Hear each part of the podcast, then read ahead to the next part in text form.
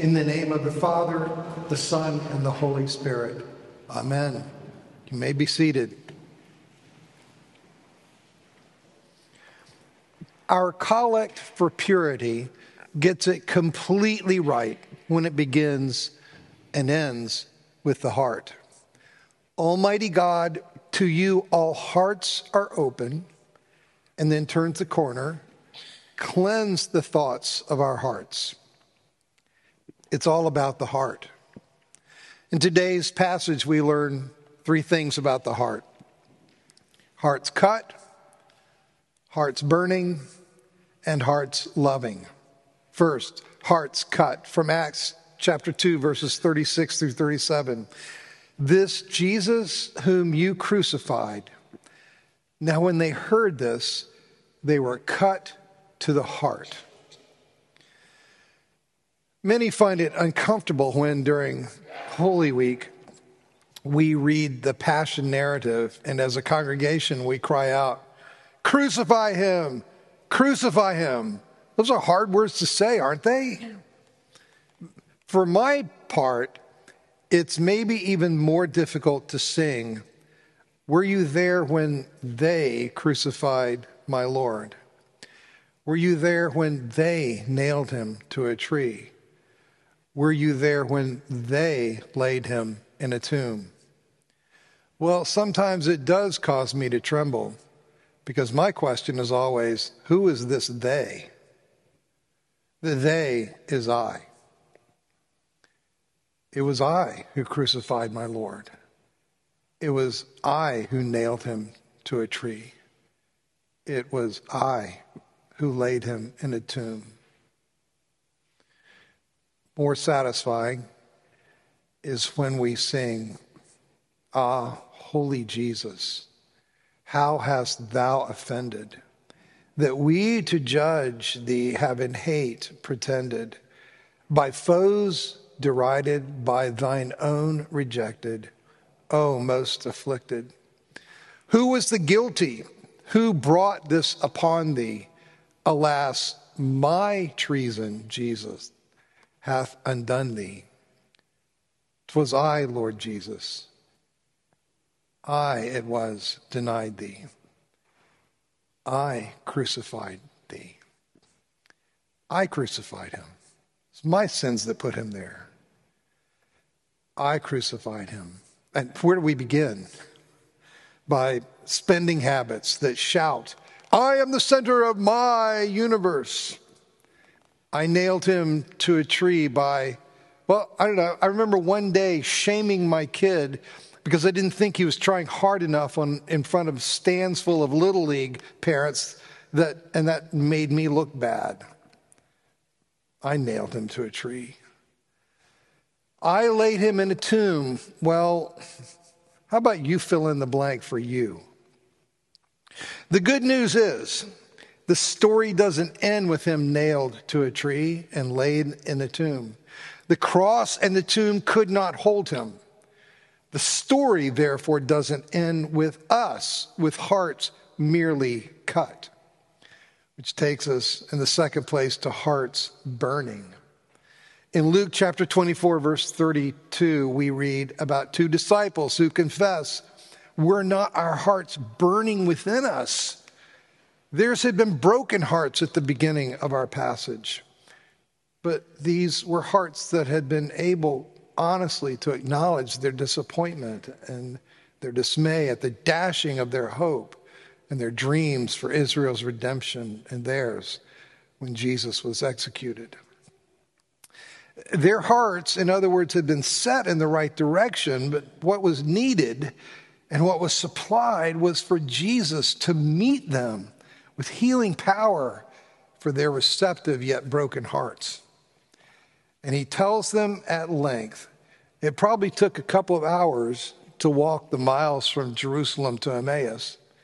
He told them the whole biblical backstory to that weekend's events, and it probably took longer than 17 minutes. Was it not necessary that the Messiah should suffer these things and then enter into his glory? Then, beginning with Moses and all the prophets, he interpreted to them the things about himself in all the scriptures. Just think about the things that might have been in that sermon. The seed of Adam and Eve who will strike the serpent's head despite suffering a bruised, bruised heel.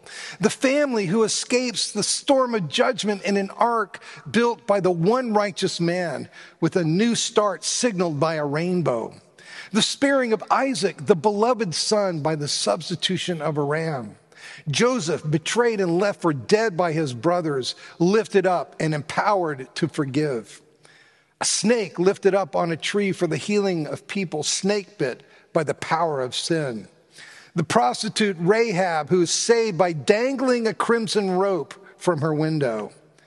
Annual sacrifices established under Moses, whereby year after year after year after year, God could, in his forbearance, pass over sins until one day, one final sacrifice could cover all sins. The precious blood of a lamb without defect or blemish, says 1 Peter. Bringing peace between heaven and earth, peace between warring siblings, and peace within the heart of every person at war with themselves. Isaiah's promise of a suffering servant who would bear the iniquities of all, be cut off from the land of the living, and stricken for the transgression of the people, only to see his offspring have his days prolonged and make many righteous. And Jonah, after three days and three nights in the belly of a great fish, delivered unto life and the renewal of a call to prophetic ministry. Man, how awesome to be there for that sermon. And so, despite everything, Judas's betrayal, Peter's and mine and your denial, the whimsicality and the vitriol of the crowds, the obscene injustice of religious and political authorities, the Good Friday we just honored is good because it's God's Friday because it marks the pivot point in the long epic of God's unspeakable love and unstoppable plan. And because of God's Good Friday, the song of Holy Saturday's great vigil rings out in praise of the God who casts out pride and hatred and brings peace and concord, joining earth and heaven in God and humankind. What grace in the story on the road to Emmaus. And from the mouth of Jesus himself, the very one at the center of the story. And yet, their ears are kept from really understanding until at table. More grace, more grace than the mere telling of the story is required, and more grace is given at the table, Jesus repeats the fourfold acts of the Eucharist that he had shared with his disciples that last night with them. Took bread, blessed it, broke it, and gave it to them. And then they see with new eyes. Now, one contemporary commentator says, well, they could see it because now they could see the wounds in his hands. That's not really, but that's not what the text says. The text said it was in the breaking of the bread.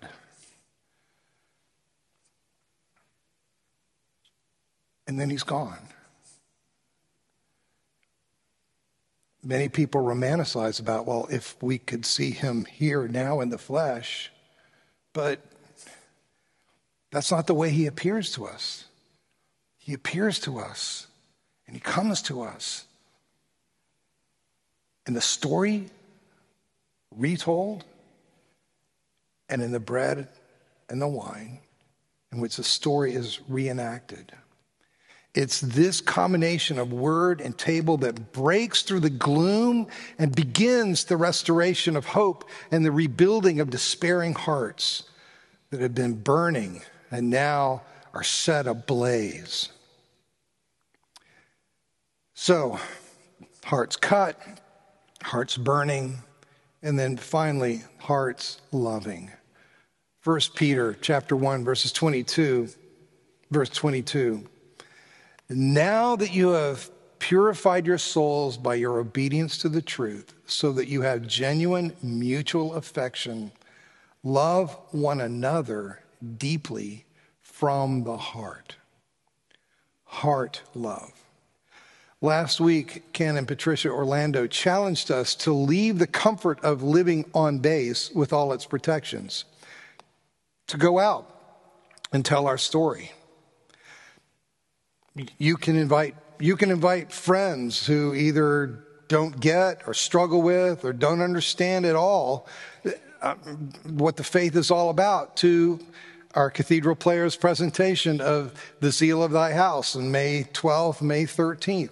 This was Ms. sayers first foray into explaining Christian truth in drama, and it opened up a whole new chapter of her life and helped people in England to understand, many of them for the first time, what the Christian faith is. Can still happen today. Just invite friends. Our epistle our epistle readings in these next weeks are a quick read through 1 Peter, a letter in which he urges us to tell and live the Christian story. Uh, German New Testament scholar, scholar Peter Lippert titles his brilliant monograph on this letter. This is my translation from the German Life as Testimony, the recruiting power of the Christian way of life life as testimony, the recruiting power of the Christian way of life. Whether Peter would have us know, whether, whether it's as citizens, as family members, as people of the workplace, the way we model Christ's humility and obedience, his genuine affection, very simply loving from the heart, that's one of the most compelling arguments for the faith. It's what began to happen 150 years ago when the Shine and the Epps family started getting together here in Orlando to have a little Bible study. Well, and here we are. And I see that.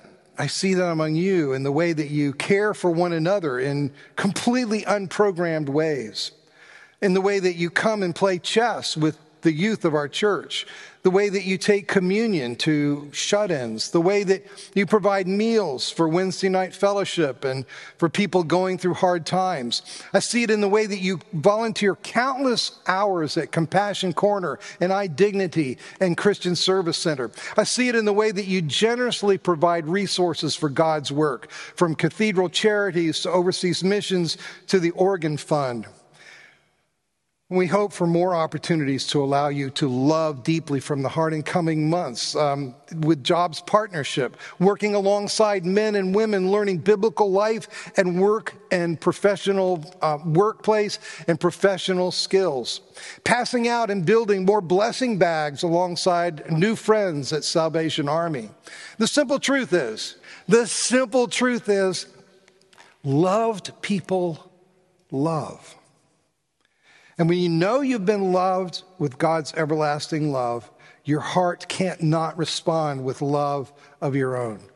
I, I love being here because uh, there's, there's so much love in the room, out there, up here.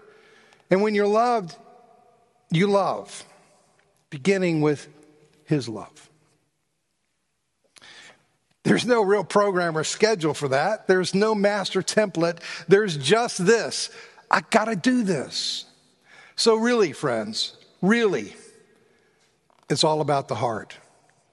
May we continually be cut to the heart by our need of God's mercy and grace. May we continually have our hearts set aflame by the amazing combination of God's story and God's sacraments. And may we continually be learning to love deeply from the heart. And now to him who is able to do exceeding abundantly beyond all that we ask or even think, to him be the glory in Christ Jesus and in the church, now and forever. Amen.